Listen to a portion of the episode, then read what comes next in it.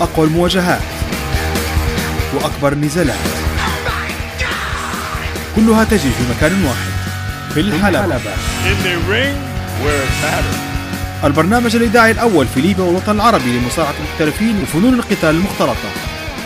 في الحلبة تغطيات، تحليلات، وأخبار من مختلف الاتحادات حول العالم.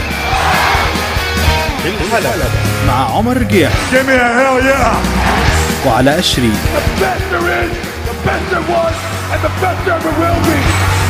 And that's the bottom line, the Stone Cold Sepsis. It's showtime, folks.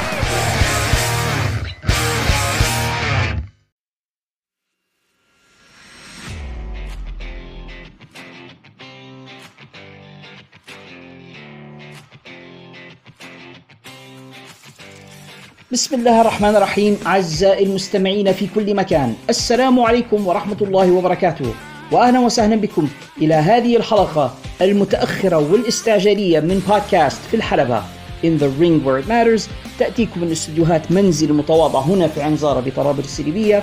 معكم من هناك محدثكم The Prof علاء الشريف. بادئ بدأ أنا أعتذر عن عدم تقديمي للحلقة في موعدها المعتاد.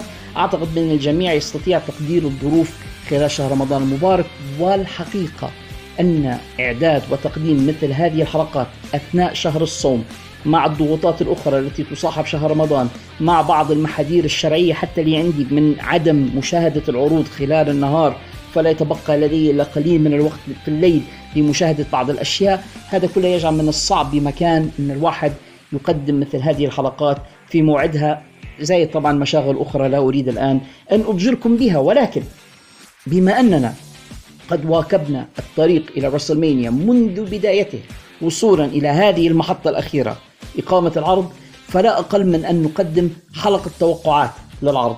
وسأحاول في هذه الحلقة أن أجمل معكم مباريات العرض المتوقع إقامتها هذه الليلة وليلة الغد، لأن رسلمانيا ستكون على ليلتين. توقعاتي لهذا العرض، وربما إذا تسعى لي الوقت سأحاول أن أجيب عن أسئلة المستمعين في حقيبة الرسائل، علما بأن هناك الكثير من أخبار المصارعة التي أنا ملم بها. يعني في قصص صايرة مع سي أم بانك، الدراما اللي صايرة معه في أي دبليو أصبحت مزعجة بصراحة ومملة بعض الشيء، والحديث عنها أصبح أيضا مجرا بالنسبة لي. في أخبار من فينس مكمان وعودته إلى الدبليو دبليو إي، وأنه قد أصبح بالفعل موظف في الشركة، ونيك كان المدير المالي للشركة يقول بأن مكمان ليس متورطا كثيرا في عملية الكرياتيف. طبعا من فترة كان يقول بأن مكمان لا علاقة له بالكرياتيف أو بفريق الخداع الإبداع على الإطلاق. الآن يقول لكنه يعني عنده علاقة بسيطة، بس نستنوه بعد شهرين تو تشوفوا شنو يقول لكم. على أي حال، هناك الكثير من الأخبار وهناك الكثير من القصص والحكايات التي كنت أريد أن أرويها ولكن الوقت لن يتسع لي أن أقدم هذه الحلقة ثم أعمل لها مونتاج ورفع لكي نلحق قبل رسلمانيا. لذلك أعدكم أعزائي المستمعين بإذن الله تعالى بأنني سوف أقدم حلقة عادية من البودكاست في الفترة القادمة، هنغطوا فيها الأخبار ونديروا فيها فقرة وقت الحكاية، وسأخذ فيها أسئلة بإذن الله إذا تفضلتم بإرسالها، وسنقوم بكل ما اعتدنا في الحلقات المعتادة من البودكاست. ولكن هذه الحلقة سوف ندلي بتوقعاتنا لرسلمانيا، وبعد ذلك إذا كان الوقت اتسع لي سأجيب بعض الأسئلة التي تفضلتم بإرسالها في حقيبة الرسائل. إذا اتفقنا على ذلك، هيا بنا معا إلى هناك. Let's get it on.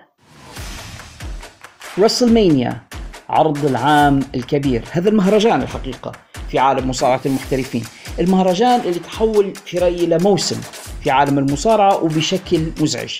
يعني الموضوع شوي يذكرني بالقنوات العربية، كيف أنها تقصفنا بكم هائل من المسلسلات والبرامج والمنوعات والدراما وكل شيء في نفس الوقت في شهر رمضان، على أمل أنهم يستقطبوا أكبر عدد من المشاهدين اللي يصير أنهم يفرقون ذلك الجمهور. نفس الشيء الآن صار في عالم المصارعة. يعني WWE يقيم عرضه رسلمانيا في لوس أنجلوس في هوليوود تحديدا، فإذ بجميع الاتحادات الصغيرة الأخرى ترحل إلى هناك وتحاول إقامة عروض في نفس المدينة، على أمل أنهم ربما يستطيعون استقطاب الجمهور الذي وفد إلى لوس أنجلوس لمشاهدة رسلمانيا، ربما على هامش العرض يشاهدونهم في العرض الذي أقامه إمباكت رسلينج اللي كان اسمه مالتيفيرس يونايتد، أو العرض الآخر الذي عنوانه الرسل كون، أو الكثير من العروض التي أقيمت في هذا الموسم. الحقيقة لم يعد الموضوع مجرد مهرجان رسلمانيا، وهذا ما يجعل متابعة كل هذه العروض صعبة للغاية. بإذن الله تعالى في حلقات المقبلة من هذا البودكاست، إما خلال شهر رمضان أو بعد العيد بإذن الله، سنقوم بمراجعة عرض سوبر كارد أوف أونر من اتحاد رينج أوف أونر، سنتكلم عن عروض إمباكت رسلينج المختلفة، سنحاول أن نغطي كل هذه الأشياء. ولكن الآن لأن الظرف الذي نحن بصدده الآن عرض رسلمانيا، فسنقدم توقعاتنا لهذا العرض الكبير، عرض رسلمانيا الذي سوف يقام في ليلتي الأول والثاني من شهر إبريل الجاري، يعني الليلة وليلة غد، أو بالأحرى فجر الغد وفجر اليوم التالي بحسب توقيتنا هنا في مدينة طرابلس في ليبيا. سوف يقام في The SoFi Stadium، ومتوقع أنه هو يكون sold out يعني للليلتين. نشوفوا قائمة المباريات المفترضة لليلة الأولى، وهي very interesting أو مثيرة جدا للانتباه. عندنا في أول مباراة، مباراة الافتتاح، Austin Theory سيدافع عن لقب الولايات المتحدة ضد متحديه جون سينا. من الغريب أن جون سينا يفتتح العرض، ربما جون سينا مستعجل بيرجع تاني للأفلام التي يصورها، فأوام يلعب مبارته وبعدين يرحل ويغادر العرض، لا يريد أن يبقى هناك كثيرا. وهذه ثاني مرة جون سينا يفتتح أحد عروض رسلمانيا في مباراة على الولايات المتحدة كذلك. توقعي لهذه المباراة أن المنطق يقتضي أن يفوز أوستن ثيوري على جون سينا، ما فيش أي شيء آخر منطقي غير ذلك يعني، خاصة بعد البرومو الناري الذي كان جون سينا قد أدلى به في وجه أوستن ثيوري وأهانه، يعني he ran him down بمعنى آخر. فالطريقة الوحيدة أن أوستن ثيوري يحصل الون أب أو يحصل ريدمشن أن ينتصر على جون سينا وبطريقة مقنعة. إذا لم يحصل ذلك وإذا فاز جون سينا على أوستن ثيوري، هذا معناه بأن WWE يريدون تدمير هذا الشاب تماما أو محوه، لكن لا أعتقد ذلك، وأعتقد بأن WWE مستثمرون في أوستن ثيوري، وبالتالي أنا سوف أتوقع فوز أوستن ثيوري على جون سينا، وهذه مباراة قد تكون مباراة جيدة. المباراة التالية، Men's WrestleMania Showcase Fatal 4-Way Tag Team Match. عندما يكون اسم المباراة يتطلب منك أنك أنت تأخذ نفس أثناء تلاوته، تعرف بأن هناك مشكلة ما. الفكرة بكل بساطة أنهم حياخدوا 4 فرق ثنائية ويحطوهم مع بعضهم. مش واضح بالنسبة لي إذا كان الفائز من هذه المباراة يصبح النمبر 1 كونتندر فيما بعد، أو يصبح متأهل على شيء أو إلى آخره. ولكن لدينا 4 فرق من المصارعين، بصراحة البعض منهم جيدين للغاية، ولكن وضعوا في هذه المباراة الجماعية من النجم يحصلوا a payday أو يحصلوا فرصة أن هم يتقاضوا شيئا في رسلمانيا. عندنا الفريق الأول برون سترومان and ريكوشي ضد فريق The Street Profits، فريق ممتاز أنجلو داكنز and مونتاز فورد، ضد فريق ألفا أكاديمي أيضا من الفرق المسلية للغاية شاد جيبل and أوتس، ضد فريق The Viking Raiders إريك and آيفار، ومعهم فالهالا اللي كانت اسمها سارة لوغان سابقا. للأسف it's a jobber match، مع أن هؤلاء ما فيهمش واحد يستحق أن يسمى جابر، يعني كلهم مصارعين ممتازين، ولكن هي مباراة اللي ما عندهمش حظ في رسلمانيا، ووضعوا مع بعضهم زي ما قلت لكم فقط من أجل البايداي. سوف أتوقع فوز The Street Profits فقط لأني أعتقد بأنها أفضل فريق من ضمن الأربعة، ولكن جميع الفرق المشاركة جيدة للغاية، بس أنا توقعي أو ربما تمنية أن يكون الفائز فريق The Street Profits. في مباراة سداسية عندنا فريقين نسائيين، فريق المؤلف من تريستاروس ليتا and بيكي لينش ضد فريق دامج كنترول المؤلف من بايلي داكوتا كاي and آسكار. مفيش لقب على المحك، it's a grudge match أو مباراة ثأرية انتقامية. في الأساس ليتا and بيكي لينش تمكنتا من انتزاع لقب ثنائيات نساء WWE من فريق دامج كنترول، بعد ذلك الموضوع كبر وأصبحوا 3-2. تريستاروس عادت من الاعتزال لكي ترجح الكفة مع ليتا وبيكي لينش.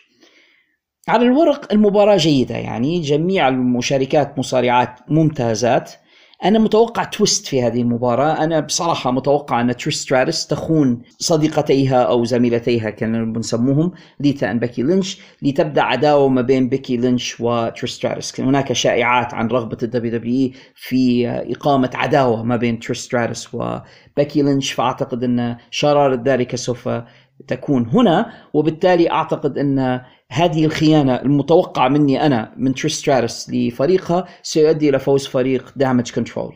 يعني حنشوفه بايلي داكوتا كاي أند إيو سكاي وأيديهن مرفوعة في النصر. هذا توقعي لهذه المباراة. المباراة اللي بعدها أحدث عضو في صارت مشاهير الدبليو دبليو ري ميستيريو ضد ابنه دامج ميستيريو. هذه القصة تكلمت عنها في حلقات سابقة من البودكاست، وقلت وأعيد بأن لا أحب هذه القصة، منفرة لي بشكل غير عادي. لا أحب رؤية أب وابنه يتعاركان يعني، ولا أحب رؤية عقوق الابن لأبيه.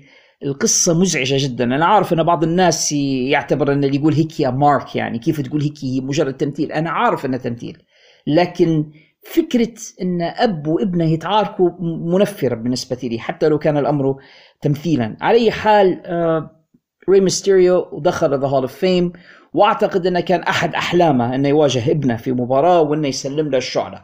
أعتقد أن هذه المباراة التي سوف يسلم فيها الشعلة لدومينيك، فربما سوف يفوز دومينيك على ري ميستيريو في هذه المباراة التي حقيقة لا أريد رؤيتها. ولا أعتقد أن دومينيك في أي يوم من الأيام سيصبح حتى في نصف مستوى أبيه الأسطورة الرائع ري ميستيريو، ولكن متوقع أن ري سيضع ابنه يعني put him over أو سوف يسمح له بالفوز عليه. الفوز في هذه المباراة سيكون من نصيب دومينيك ميستيريو. المباراة التالية أتوقع أن تكون إحدى مباريات الليلة الأولى. عندنا سيث فريكن رولنز ضد لوغان بول. لوغان بول هذا الروكي أو المصارع المبتدئ الرائع بصراحة، والذي فاجأ الجميع بمستواه المرتفع جدا بالنسبة لشخص مبتدئ. يعني هو يقوم بحركات لا يستطيع الاتيان بها حتى مصارعون مخضرمون. في المقابل سيث رولنز أحد أبرع المصارعين من الناحية التقنية والفنية. أنا أتوقع أن يخرجا معا مباراة رائعة. المنطق يقول بأن لوغان بول هو الذي بحاجة إلى هذا الفوز، يعني إذا كانوا يريدون الدفع بذا روكي، ولكن المنطق أيضا يقول بأن سيث رولنز يخسر كثيرا مؤخرا، وهو أيضا بحاجة إلى فوز كبير يثبت به نفسه. من الصعب أن الواحد يتوقع، ولكنني سوف أذهب مع سيث رولنز في هذه المباراة. هناك أخبار تقول بأن عقد لوغان بول مع WWE يوشك على النفاذ. إذا كان الأمر كذلك وإذا كان سيث رولنز هو الباقي في الاتحاد، أرجح فوز سيث رولنز، وقد أكون مخطئا بالطبع. أيضا لا أستبعد تدخل من شقيق لوغان بول جيك بول الملاكم، ربما يتدخل في هذه المباراة ويكون له دور ما فيها، ولكن أعتقد بأن سيث رولنز بحاجة إلى الفوز أكثر من لوغان بول بعد الخسائر المتوالية التي تلقاها. المباراة التالية، وهذه المباراة التي عليها الكثير من الكلام، البيلد اب العظيم جدا يعني طيلة أشهر. The Usos جي أوسو and جيمي أوسو أبطال الثنائيات في WWE ضد متحديهما كيفن أوينز and سامي زين. هذه مباراة على بطولة الفرق الثنائية الموحدة في اتحاد WWE. قصة رائعة، بيلد اب رائع، نضال من سامي زين، عودة سامي زين وكيفن أوينز إلى بعضهما البعض كفريق وكصديقين بعد عداوة وقطيعة. هناك الكثير من الدراما. على الطرف الآخر ذي أوسوس وشعور جيمي أوسو بأن جي أوسو قد خانه لبعض الوقت ثم عاد إليه، وهناك نوع من عدم الثقة ما بين الشقيقين. هناك الكثير من الموفينج بارتس أو كثير من الأجزاء المتحركة في هذه المباراة، وأعتقد بأن نتيجتها أيضا ستكون متعلقة بنتيجة مباراة الحدث الرئيسي في الليلة التالية. يعني لا أعتقد بأن WWE ينوي أن يكلف The Bloodline كل شيء. يعني لا أعتقد بأنهم سوف يخسرون بطولة الثنائيات وسيخسرون أيضا بطولة العالم الموحدة. لا أعتقد بأن WWE ينوي دفن فريق The Bloodline بهذه الطريقة. يعني إذا خسر الأوسوس هنا فرومان سوف يفوز هناك أو العكس، لكن سوف أتوقع فوز كيفن أوينز and سامي زين. هذا توقعي بالنسبة لهذه المباراة. وصولا إلى المباراة السابعة لليلة الأولى ومباراة الحدث الرئيسي. شارلوت فلير بطلة نساء سماك داون ستدافع عن لقبها ضد متحديتها ريا ريبلي. منذ 3 سنوات فازت شارلوت على ريا ريبلي في رسلمانيا. الآن فرصة ريا ريبلي لرد اعتبارها والثأر من شارلوت. هذه سوف تكون مباراة كبيرة، مباراة رائعة. شارلوت فلير شئنا أم أبينا، شاء من شاء أبى من أبى، واحدة من أفضل المصارعات النسائيات مش بس في هذا الجيل، على مر العصور. عندها مهارات وقدرات لم أراها في كثير من المصارعات على مر مشاهدتي أنا على الأقل للمصارعة. وريا ريبلي بدأت تظهر بأن لديها بالفعل البوتنشل أو المقدرة أنها تتحدى. هل هي أفضل من شارلوت؟ في رأيي لا، ولكن أعتقد بأن WWE all in إنجاز لي القول مع ريا ريبلي، وأعتقد بأنهم يريدون الاستثمار في ريا ريبلي كنجبة للمستقبل.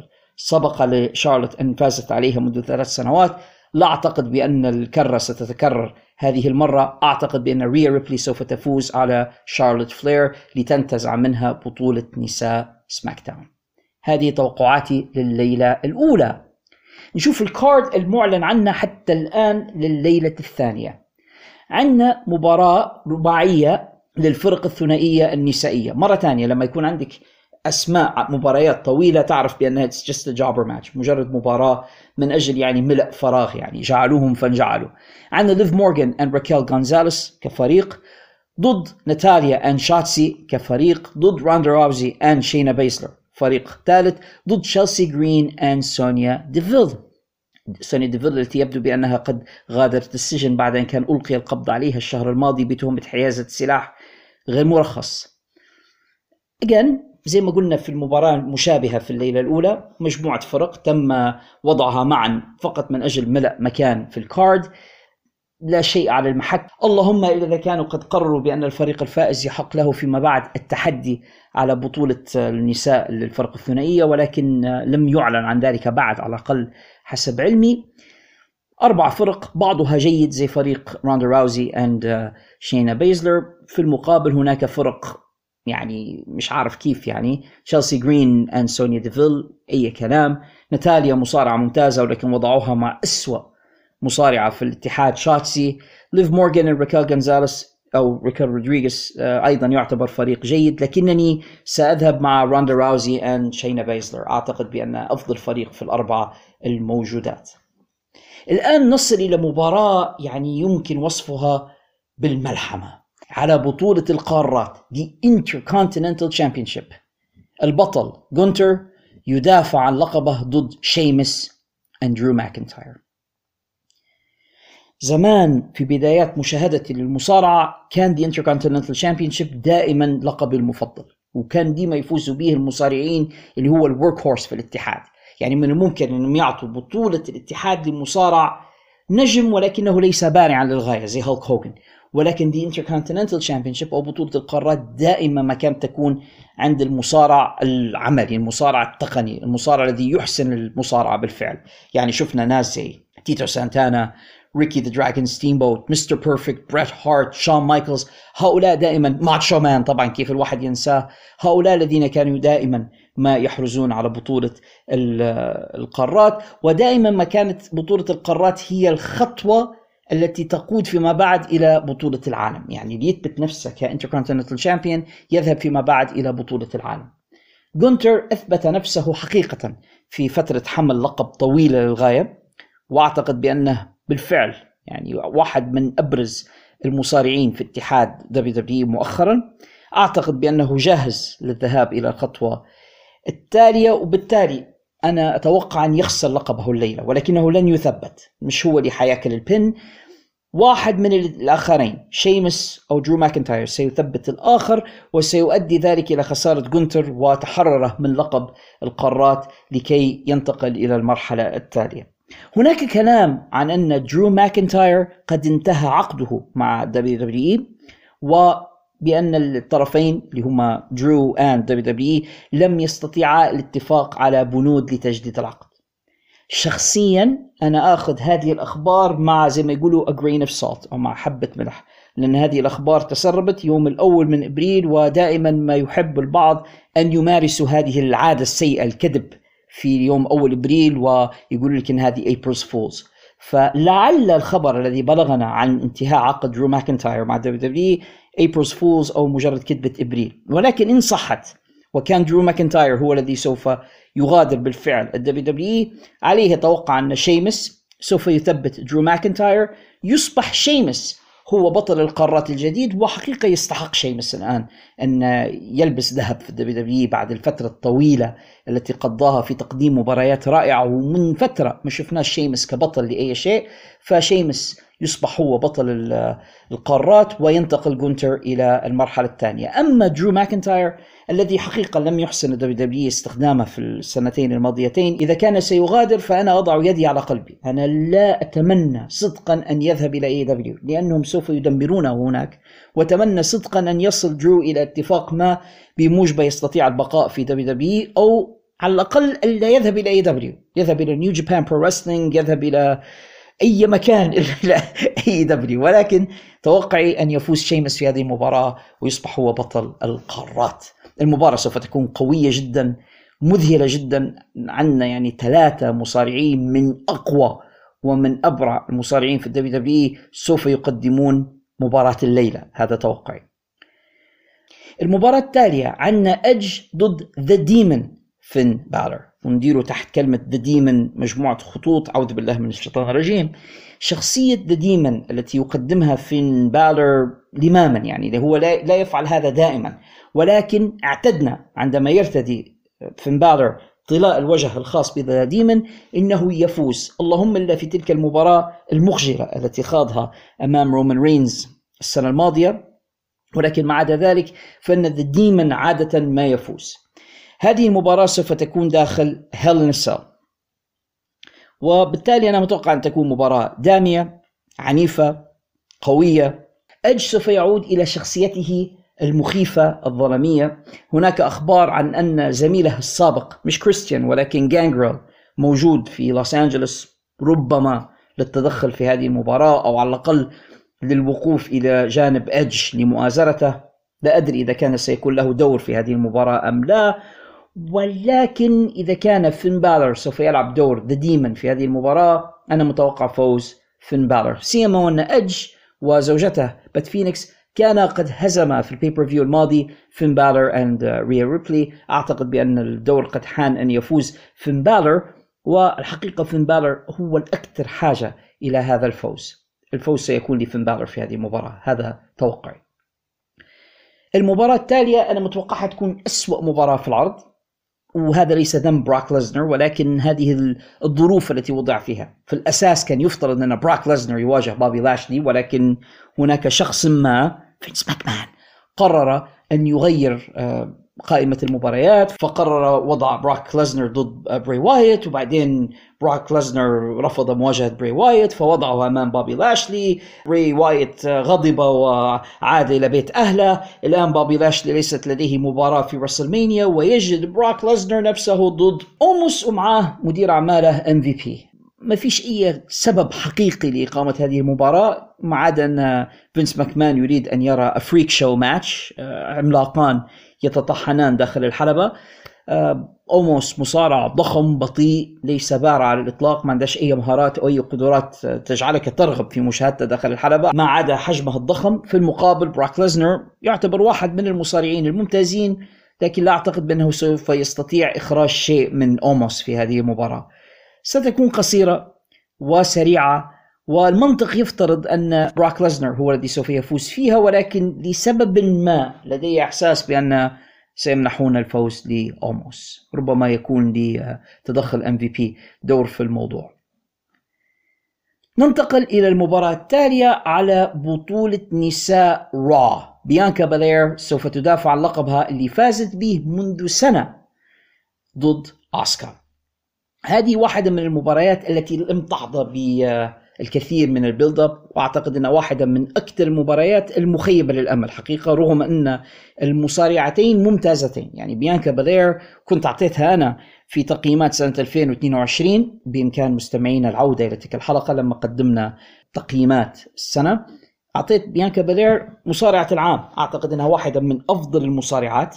آسكار مصارعة ممتازة، ولكن لسبب ما البيلد اب افتقد الى الاثارة، الى الحماس، الى قصة تجعل الناس يريدون مشاهدتها. عندنا مجرد ان آسكار الان تلعب دور مهرجة قاتلة ضد بيانكا بلير اللي ما زالت تاتي الى الحلبة ضاحكة راقصة مستبشرة، حتى لما المفروض انها تكون سيريس. داخل الحلبة انا متوقع انهما سوف تقدمان مباراة كويسة، لكن لأن المباراة تفتقد إلى قصة جيدة وإلى عداوة تجعلنا نقتنع بها، يعني يمكننا مقارنتها بمباراة شارلوت اند ري ريبلي اللي بالفعل يعني حظيت ببيلد اب وبستوري لاين وببروموز، والاثنتان تبادلتا الشتائم والتحديات، وكان في حتى شجار ما بينهما أنا بول اواي عن طريق الأمن، يعني موضوع كان كبير، وبالفعل الناس يرغبون في مشاهدة مباراة ريا ريبلي اند شارلوت. هذه المباراة ليس فيها الكثير من الفضول. أعتقد أن أحد أسباب ذلك أن آسكا بكل بساطة لا تحسن اللغة الإنجليزية. أنا متوقع فوز بيانكا بلير، ولكن فقط لأنني لا أعتقد بأن WWE يؤمن بحظوظ آسكا كبطلة. الفوز سوف يكون لبيانكا بلير، ومتوقع بعد ذلك أن ربما بيانكا تقلب كمصارعة شريرة. وصولا إلى الحدث الرئيسي لليلة الثانية، والحدث الرئيسي لرسلمانيا، وربما الحدث الرئيسي لعالم المصارعة كله. جميع الأنظار مصوبة على هذه المباراة. رأس الطاولة، الزعيم القبلي، قائد الثورة، مفجر عصر الجماهير، العميد، المشير، شنو بنعطوه تاني من الألقاب، رومان رينز بطل الدبليو اليونيفرسال الموحد، ومعاه طبعا وزيره مستشاره The Wise Man بول هيمان، ضد متحدي كودي رودز. الجميع يقول بأن كودي سوف يكمل القصة في هذه الليلة، بأن المفروض أن كودي الآن يحقق الليجاسي أو الإرث الذي لم يتمكن والده تستي رودز من تحقيقه. أن الليلة كودي سوف يفوز على رومان وسوف يصبح بطل العالم، ذلك اللقب الذي عز على والده، الذي حاول الفوز به مرارا ولم يتمكن من الفوز به. الآن كودي سوف يحقق حلمه ويصبح هو بطل العالم. الكثيرون يتوقعون فوز كودي رودز على رومان رينز. رأيت ذلك في عدة صفحات وفي عدة بودكاست وعدة صناع محتوى عرب وعجم يقولون بأن كودي رودز سوف يفوز في هذه المباراة، ولكنني سوف أراهن، مع أنني لا أراهن، ضد الجميع. أنا متوقع فوز رومان رينز. لماذا؟ ليس لأنني أحب رومان رينز، يعلم الله أني لا أحبه، وليس لأنه هو المصارع الأفضل، لأنه ليس كذلك، ولكن لأن رومان رينز هو صنيعة WWE، هو ابن WWE، هو الشخص الذي وقع عليه الاختيار، the chosen one، متاع فينس مكمان.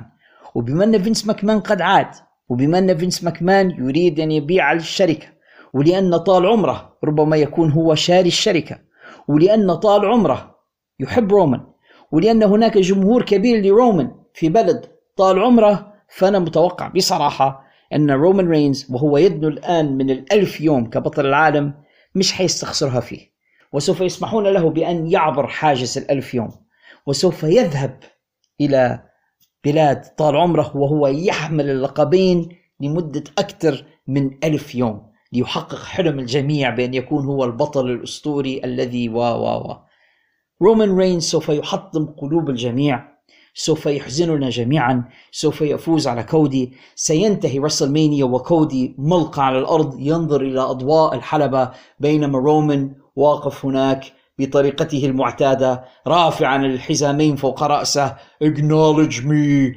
ويحتفل مع عصابته the bloodline، وبول هيمن يصرخ فرحا مبتهجا والألعاب النارية تتفجر. هذا سوف يكون المشهد الختامي لرسلمانيا. رومان رينز سوف يفوز على كودي رودز، لأن هذا هو WWE، والWWE عندما يقررون بأنهم يريدون القيام ب هراء فهم سيقومون بالهراء، وهذا ما سوف يحصل.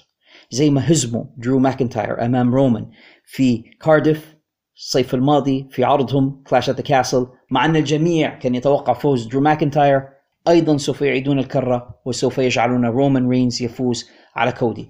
تسألوني متى سوف يخسر رومان رينز ومن الذي سوف يهزمه؟ الله أعلم. ربما جونتر سيتأهل في مرحلة ما لمواجهة رومان رينز، ولكن لا أتوقع أنهم سوف يسمحون لكودي بالفوز على رومان في هذه المباراة. سيقدم مباراة جيدة، سوف نرى نضالا كبيرا من كودي، سوف نرى حركات كودي ربما سيقدم لنا مباراة عمره، ولكن في النهاية سوف يكون الفوز وجهة نظري وتوقعي لرومان رينز. توقعوا بعض المفاجآت في هذا العرض، يعني أنا متوقع ظهور بابي لاشلي في مكان ما محتجا على أنه هو ليست لديه مباراة، وربما يتحداه مصارع آخر أيضا ممتاز وأيضا لم يحضر مباراة في العرض اللي هو ألاي نايت، فربما نشاهد مباراة ما بينهما غير معلن عنها، ألاي نايت ضد بابي لاشلي. طبعا سوف يفوز بابي لاشلي، وبعد ذلك نرى ألاي نايت غاضبا محتجا إلى آخره ليخرج إليه ستون كولد ستيف أوستن، ونرى تبادل الكلام بينهما، ينتهي الموضوع بستانر طبعا من أوستن دي ألاي نايت. أتوقع شيء زي هذا ممكن يحصل. سوف نرى عودة بعض الشخصيات التي غابت عن المشهد لوقت طويل، ربما سنشاهدهم في هذه الليلة. لا أستبعد ظهور شينسكي ناكامورا أو أن يظهر مثلا راندي اورتون، ولو أنني أستبعد تماما أن يصارع راندي اورتون، لأن الأخبار اللي عندي أن حالته إلى حد الآن لا تسمح له بالمصارعة، ولكني لا أستبعد ظهوره في دور ما في هذا العرض. كذلك أنا لا أستبعد ظهور ذا راك في مكان ما من العرض، لا أدري ماذا سوف يكون دوره، ولكن نحن في هوليوود وهذه الWWE، وأنا أستبعد تماما أن راك لا يقوم ولو بظهور بسيط في العرض، فنتوقع ظهور ذا راك في مكان ما. لا أستطيع أن أجزم إلى حد الآن بماذا سوف يكون دوره، ولكن سيكون موجودا هناك ولو في الجمهور، ولكننا سوف نرى ذا راك. بصفة عامة أنا متحمس لعرض مانيا. المباريات التي أعلنت عنها في أغلبها مباريات جيدة، أعتقد أكثر مباريات أنا مستثمر فيها وراغب في مشاهدتها مباراة The Tag Team Championship ما بين فريق The Bloodline and Kevin Owens and Sami Zayn، مباراة جونتر شيمس أندرو مكنتاير مباراة عظيمة أيضا أرغب في مشاهدتها، مباراة رومان رينز and كودي رودز، مع أني غير متفائل بالنتيجة وأتوقع فوز رومان فيها، وحقيقة لا أتمنى ذلك ولكن هذا ما أتوقع. فبصفة عامة أعتقد بأنه سوف يكون عرضا جيدا. باقي فقط أن أخبر أعزائي المستمعين عن متى تتوقعون مني حلقة المراجعة. طبعا يجب أن ندرك بأن عرض ليلة السبت سوف أشاهده بمشيئة الله الأحد، وعرض ليلة الأحد سوف أشاهده بإذن الله الاثنين، ولأننا في شهر رمضان وأنا لا أشاهد عروض المصارعة في نهار رمضان، أنتم عارفين الأسباب، أعتقد هناك كثير من الكاسيات العاريات وغيرها، فبصراحة لا أريد أن أجرح صومي بأي شكل من الأشكال، فبالتالي أنا أتجنب مشاهدة العروض في النهار، فإذا تمكنت من المشاهدة في الليل وعليه إما خلال الأسبوع المقبل أو في نهايته سوف أقدم حلقة مراجعة لعرض رسلمانيا بتقييم كامل لجميع أحداثها بإذن الله تعالى، ثم بعد ذلك سوف نقدم حلقة تفصيلية من In The Ring في الحلبة ستشتمل على جميع فقراتنا المعتادة بإذن الله تعالى. فهذا بس اللي نبي نقول لكم عليه، وعلى كل حال راقبوا صفحاتنا على السوشيال ميديا ما بين فيسبوك وتويتر، وسوف أعلن عن كل شيء هناك بإذن الله تعالى.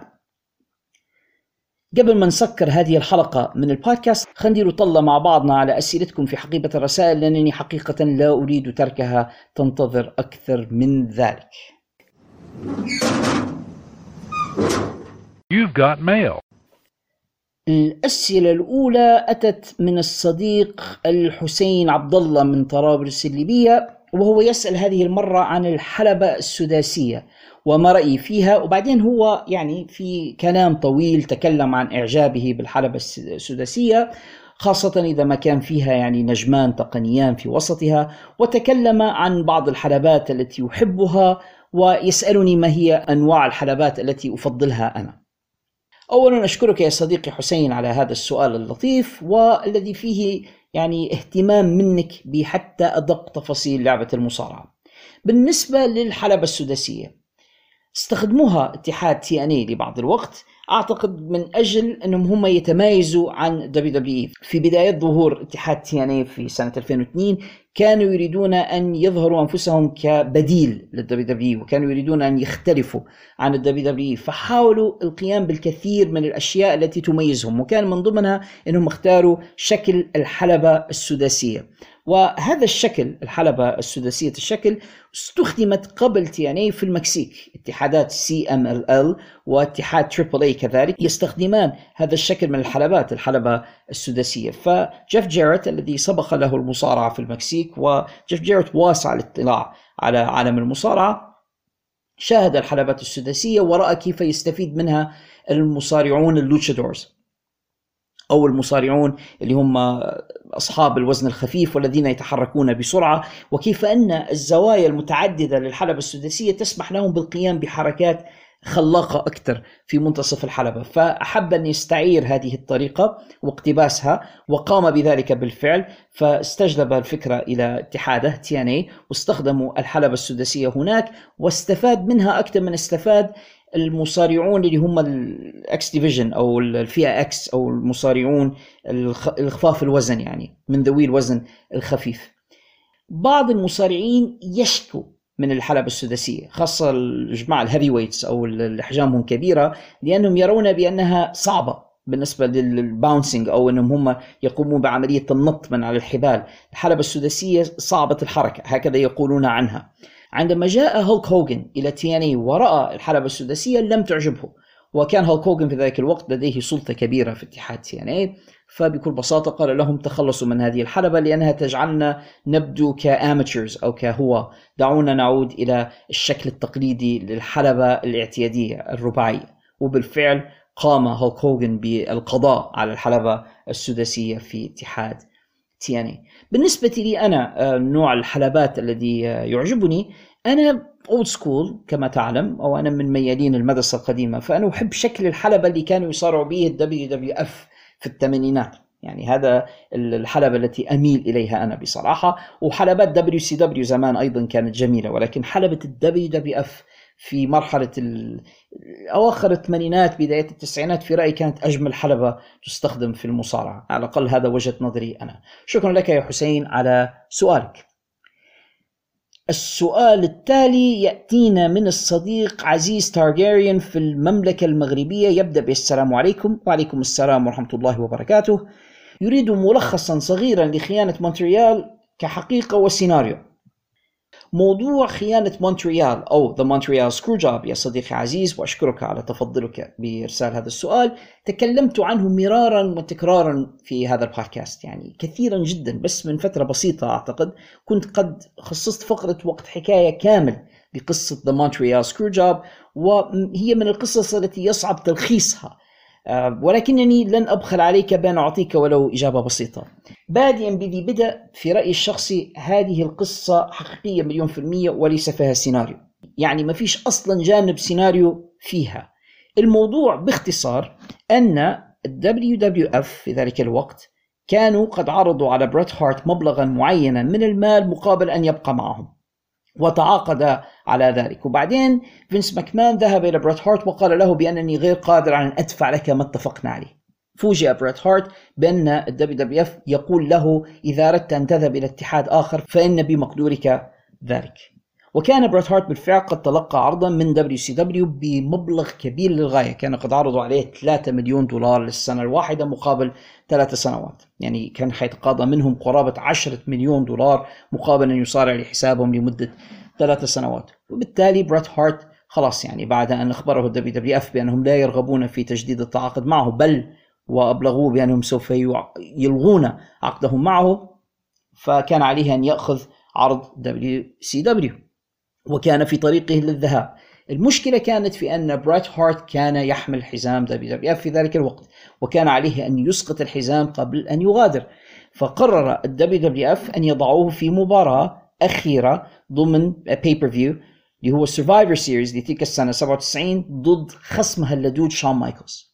وكان عليه بوفق ما طلب منه WWF أن يخسر لحساب شون مايكلز في مباراتهما في Survivor Series، وهذه كانت ستكون مباراة بريت هارت الأخيرة في WWF. ورفض بريت هارت أن يخسر لحساب شون مايكلز بسبب مشاكل شخصية كثيرة ما بين الرجلين، من أبرزها أن شون مايكلز كان قد قالها صراحة بأنه غير مستعد أن يخسر لحساب بريت هارت، وبالتالي بريت هارت قال أنا أيضا غير مستعد أن أخسر لحساب شون مايكلز. وعرض عليهم بريت هارت أنه مستعد أن يخسر أمام أي مصارع آخر، يعني حتى لو يجيبوا له جابر مشهور زي ستيف لومباردي أو أي من يكن، ولكنه لن يخسر حساب شون مايكلز. وفينس مكمان أبى إلا أن يخسر بريت أمام شون مايكلز، واحتدم الأمر ما بين الرجلين. وبعدين وصلوا لاتفاق أنهما سوف يخوضان مباراة بريت وشون في سيرفايفر سيريز. تنتهي هذه المباراة بالإلغاء، وفي الليلة التالية في عرض ماندي نايت را يقوم بريت هارت بإلقاء حزام WWF ويغادر، ولكن فينس مكمان لم يكن واثقا من أن بريت هارت سوف يلتزم بذلك، وبالتالي اتفق مع أحد الحكام أيرل هبنر أنه ما أن تلمس كتف بريت هارت أرضية الحلبة أو يوضع في أي وضع إخضاع أو تسليم، حتى يكون على ذلك الحكم أيرل هبنر أن يلغي المباراة فورا ويعلن خسارة بريت هارت. وهذه كانت سكرو جاب أو كانت خديعة، وبالفعل هذا ما حصل. بريت هارت دخل المباراة معتقدا بأنها سوف تنتهي بالإلغاء، وعندما وضعه شون مايكلز في أحد مسكات الإخضاع كان بريت في الواقع يساعد شون على وضعه في المسكة. قام أيرل هبنر بإلغاء المباراة وإعلان بأن بريت هارت قد خسر، وبذلك قاموا بانتزاع اللقب من بريت هارت في منتصف الحلبة، مع أن ذلك ما لم يكن متفقا عليه. هذه قصة The Montreal Screwjob باختصار يا صديقي عزيز، ولكن هناك تفاصيل كثيرة جدا والقصة مؤلمة وحزينة. وهناك فيلم وثائقي أعد عنه، فيلم عنوانه Wrestling with Shadows، أنصحك بالبحث عنه على يوتيوب ومشاهدته، لأن حقيقة يعني سترى حقيقة كيف تجري الأمور خلف الكواليس في عالم المصارعة. ولكن أعطيتك يعني بس الملخص، وبإمكانك العودة إلى حلقات البودكاست كذلك، وسوف تجدني قد رويت القصة بالتفصيل. سؤاله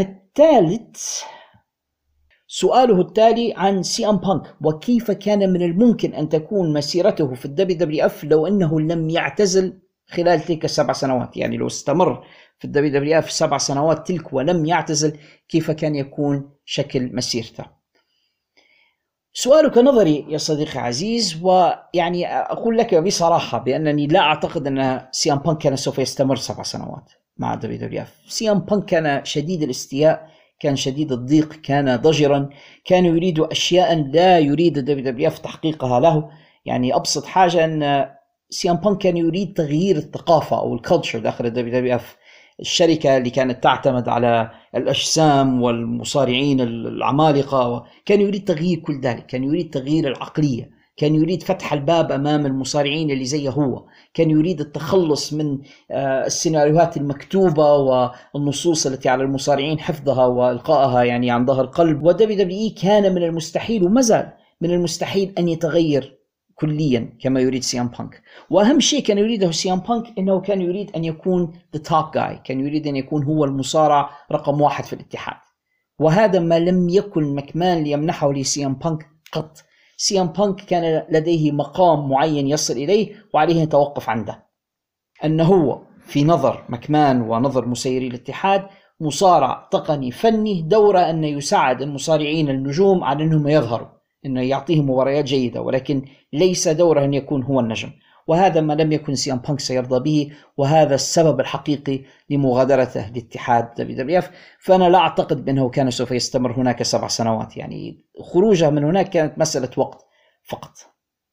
سؤالها الثالث، هل أعتقد بأن ذهاب بانك إلى UFC كانت فكرة سيئة؟ نعم، كانت فكرة سيئة للغاية. سي أم بانك ليست لديه خلفية قتالية سابقة، أنت تعرف كويس أن أغلب إن لم يكن جميع الذين يشاركون في UFC لديهم خلفية في فنون القتال المختلطة بطريقة ما أو أخرى، أن يكون واحد لعب جودو، سامبو، كاراتيه، تايكواندو، أي حاجة، مهم أن يكون عنده بطولة ما في ألعاب قتالية ويتعلم الأشياء الأخرى ويدخل UFC.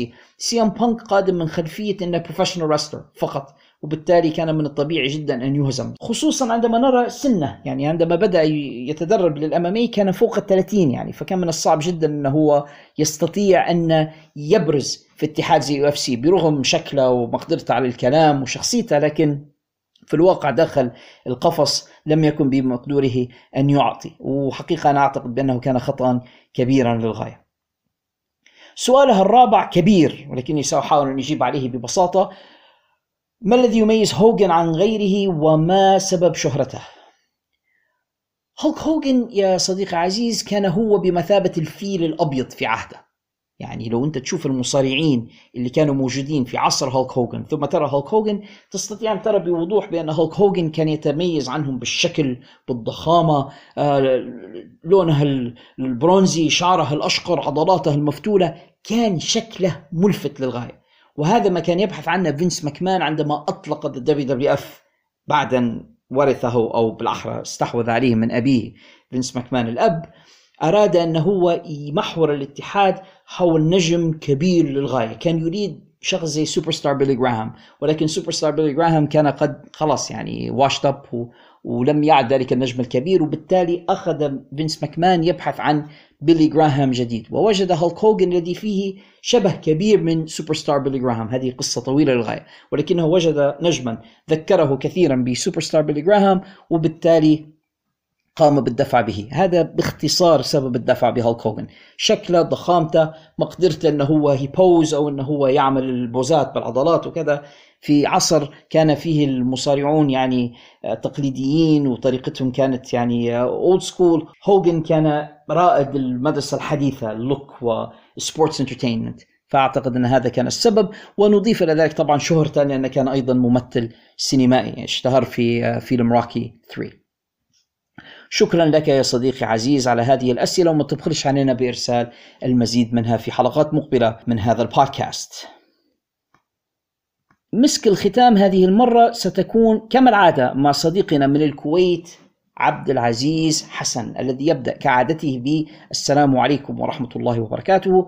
وعليكم السلام ورحمة الله وبركاته يا صديقنا عبد العزيز. سؤالها الأول: في رأيي لماذا لا يجامل اتحاد AEW المسلمين ويبارك لهم ولو بتغريدة على تويتر في شهر رمضان أو في الأعياد الإسلامية؟ سؤال جيد يا عبد العزيز، والإجابة بصراحة محزنة ومؤسفة.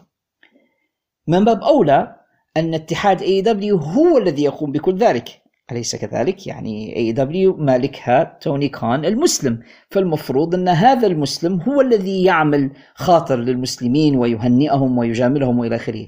ولكن الحقيقة، وهذه المعلومة أخذتها من صديق باكستاني أمريكي مقيم هناك، يعني سألته عن هذا الأمر مرة فقال لي بأن أمثال توني كان وأبيه هناك في أمريكا يحاولون الابتعاد كل البعد عن أي شيء من الممكن أن يربطهم بالإسلام لكي لا يتهموا بأنهم مسلمون. هم يريدون الاندماج في المجتمع الأمريكي بكل الطرق، وبالتالي يحاول التنكر لهويته الإسلامية بأي طريقة من الطرق. فمن ذلك أنه هو سيبتعد عن أي شيء يشعر الناس يشيرون إليه ويقولون أنت مسلم، لهذا أنت تقوم بذلك. فهو يريد الابتعاد عن ذلك تماما، لذلك يصبح هو أمريكي أكثر من الأمريكان، يصبح علماني أكثر من العلمانيين، سوف يبتعد عن أي شيء له علاقة بالإسلام والمسلمين. هذا التفسير البسيط جدا لسؤالك الأول. سؤاله الثاني مكون من شقين ويتعلق بتلك الجماعة المنحرفة أصحاب شعار ألوان الطيف. هو عبد العزيز لن يهدأ له بال حتى يعني يتم قفل هذا البودكاست بالأسئلة التي يلقيها علي بين الفيدة والأخرى. من فترة كان سألني عن الجماعة إياهم، يعني قوم MJF وجولدبرغ، وهذه المرة يسألني عن جماعة الميم، وربي يستر. على كل حال، الشق الأول سمع بأن المدعو سوني كيس اسمها الحقيقي حسن، فهل هو مسلم؟ وهل لدي معلومات عن البيئة التي تربى فيها؟ وهل هو من أبوين مسلمين؟ صدقا يا صديقي عبد العزيز، أنا غير مهتم بهذا الكائن على الإطلاق، يعني ليست لدي أي معلومات عنه ولا عمري اهتمت به لكي أعرف عن أبويه أو عن أصله أو وعندما لقيت علي هذا السؤال أنا استغربت نفسي، يعني ما كنتش نعرف أن اسمه حسن أو حسنية أو whatever، ولكن بسبب سؤالك هذا أنا اضطريت أني أبحث، فعرفت بأن والده في جزء منه من الشرق الأوسط، وبالتالي أطلقوا عليه هذا الاسم، اسم حسن. وهناك الكثير من الناس في أمريكا اللي عندهم أسماء إسلامية وهم غير مسلمين، يعني كثير من الأمريكان أسمائهم عمر وجمال، ويعني أسماء زي هذه أسماء لما تسمعها تعتقد بأن أصحابها مسلمون بينما هم في الحقيقة ليسوا كذلك. فاللي عرفته بأن والد هذا الكائن والده نصف عربي، وبالتالي النص العربي من بوه خلاه سمى ابنه حسن أو بنته، أنا ما أعرفش أنا حقيقة النوع. هذا كل ما أعرفه عنه، أنه هو مسلم لا أعتقد يعني ولا نتشرف به، ولكن أباه سماه هذا الاسم، وهذا يعني حد الكلام عن هذا الموضوع. يعني بالنسبة لي اي جي ستايلز وموقفه من هذا المجتمع والمقاطع التي أرسلتها والتي لا أريد الاستفاضة فيها حقيقة، لأن الموضوع هذا مرة أخرى نحن نحوم في منطقة خطرة وأنا لا أريد الخوض فيها كثيرا، ولكن بالمختصر المفيد اي جي ستايلز من الجنوب الأمريكي، ومن المعروف أن أهل الجنوب والولايات الجنوبية ناس محافظون نصارى متدينون إلى حد ما بدينهم، واي جي أحد هؤلاء، وبالتالي اي جي ستايلز لا يحب تلك الفئة ومعروف عنه ذلك، عنده مواقف تعتبر متشددة من هؤلاء. بل أنا شخصيا أعتقد أن هذا أحد الأسباب التي جعلته لا يرغب في الذهاب إلى اي دبليو، بدون أن نخوض في التفاصيل أكثر. وبالتالي المقطع الذي أرسلته لي كان عبارة عن مقلب عملته فيه أحد القنوات الراديو عندما استضافوا اي جي ستايلز، ثم بدأ المتصلون يلقون عليه أسئلة عن هؤلاء، فكان في كل مرة يرفض الإجابة. هذا هو الموضوع باختصار، أنهم كانوا مديرين في مقلب عارفينه لا يحب تلك الفئة، فاتصل به أكثر من متصل ضمن المقلب يقولون له بأنهم من محبيه من تلك الفئة، فكان يعني يظهر عليه الاستياء والاشمئزاز ويقول يعني أنه لا يريد الإجابة عن أسئلتهم. هذا هو الموضوع بكل بساطة واختصار، اي جي ستارز لا يحب هؤلاء وعنده موقف سلبي منهم. سؤاله الثالث أنه كان يبحث في جوجل عن صور لشخصية أنمي، قصة طويلة. المهم المختصر أنه وقع على مصارع اسمه جينو هرنانديز، وعندما بحث عنه وجد بأن شكله يشبه لحد ما الأسطورة ريك مارتيل في الشكل. فمن هو هذا المصارع؟ وهل هو من أساطير جيله أم أنه كان مصارعا عاديا؟ يعني مختصر سؤال عبد العزيز أنه يسأل عن المصارع جينو هرنانديز. جينو هرنانديز يا صديقي عبد العزيز كان من الأساطير حقيقة في اتحاد WCCW World Class Championship Wrestling، اللي هو الاتحاد عائلة فون إيريك، وكان لديه الكثير من المقدرة ومن البوتنشل. كان يمتلك شكل زي ما انت وصفته شبيه شوي بريك مارتيل، كان وسيما جسيما، عضلات، قوة بدنية، مهارات، كان يجيد المصارع وكان متكلم بارع للغاية. قال عنه ريك فلير أنه كان ينفع أن يكون عضوا في فريق The Four Horsemen. وعادة المصارعون ينطلقون من هناك، يعني من اتحادات تكساس أو من ناشفيل أو إلى آخره، ثم يذهبون إلى WCW. وأعتقد بأنه لو استمر جينو هرنانديز كان سيصل إلى WCW، ربما كان سيصبح نجما كبيرا. ولكن جينو هرنانديز قتل في سن صغيرة للغاية، يعني هو قتل وهو في سن 29، وقتل في ظروف غامضة، يعني عثر عليه مقتولا في ظروف غامضة. ويقال بأن كانت لديه علاقة ببعض عصابات المافيا في المنطقة، وكانت لديه بعض الارتباطات المشبوهة، ويعتقد بأن هؤلاء هم من قاموا بتصفيته. وهناك حلقة كاملة ضمن سلسلة Dark Side of the Ring تتكلم عن حادثة مقتل جينو هرنانديز. أنا شخصيا أعتقد بأنه لو عاش، طبعا قدر الله ما شاء فعل، ولكن لو استمر كان سيصبح نجما كبيرا في عالم المصارعة. كان عنده جميع الأدوات وجميع الإمكانيات التي تسمح له بأن يصبح نجما كبيرا، ولكن للأسف ارتباطه بعالم العصابات والجريمة المنظمة هو ما قضى عليه في النهاية. وربما في يوم من الأيام نحكي قصته ضمن فقرة حقيبة الرسائل. سؤاله الرابع سألني في رأيي عن أسوأ رسلمانيا منذ سنة 2000. بكل بساطة يا صديقي، رسلمانيا الذي يقيم في The Performance Center سنة 2020، رسلمانيا 36، كان رسلمانيا سيء بكل بساطة، وليس ذنب الدبليو دبليو إي. لم يكن هناك جمهور بسبب أزمة كورونا. أنا شخصيا أعتقد بأنه كان أسوأ رسلمانيا، مش بس في الألفية هذه، ولكن أسوأ رسلمانيا على الإطلاق، رسلمانيا 36 الذي لم يكن أمام جمهور، وكانت المباريات داخل يعني صالة فارغة. حقيقة كان سيء للغاية. في النهاية يريد أن يشكرني على الجهد الذي أبذله، وكل عام والجميع بخير، ومبارك علينا الشهر، كل سنة وأنت طيب يا صديقي عبد العزيز وبارك الله فيك، وأشكرك على وفائك وإخلاصك الدائم لهذا البودكاست، وربي ما يحرمنا منك، وكل عام وأنت بخير كذلك، وجميع أهل الكويت وجميع مستمعينا في كل مكان. هذا كل ما اتسع له الوقت لهذه الحلقة أعزائي المستمعين، أعتذر مرة أخرى أن الحلقة جاءت مختصرة وقصيرة ولم تحمل تلك الفقرات التي عودتكم عليها في حلقات سابقة. بإذن الله سنعود بكل ذلك وأكثر في حلقات مستقبلية، ولكن زي ما قلنا هذه الحلقة استعجالية من أجل أن نسبق بها الحدث الكبير WrestleMania. إذا كانت هذه الحلقة قد نالت رضاكم واستحسانكم وأرجو أن تكون كذلك، فلا تبخل علينا رجاء بترك علامة ال5 نجمات في الآبس والتطبيقات التي تستمعون إليها من خلالها. علامات ال5 نجمات تلك تساعد هذا البودكاست كثيرا على النمو والانتشار والوصول إلى آفاق أبعد. إذا كنت تسمع فينا من خلال يوتيوب ما تنسوش تديروا لايك، سبسكرايب وشير، فعلوا جرس التنبيهات لكي تصلكم الإشعارات بالحلقات الجديدة أولا بأول. وفي الختام ما تنسوش المكان الأفضل لمعرفة آخر الأخبار والمستجدات وسماع أجمل القصص والحكايات من عالم مصارعة المحترفين المحموم والمجنون هو هنا في الحلبة In the ring where it matters. أتمنى لكم مشاهدة سعيدة مع مهرجان رسلمانيا، ونلتقي في الحلقة المقبلة بإذن الله تعالى.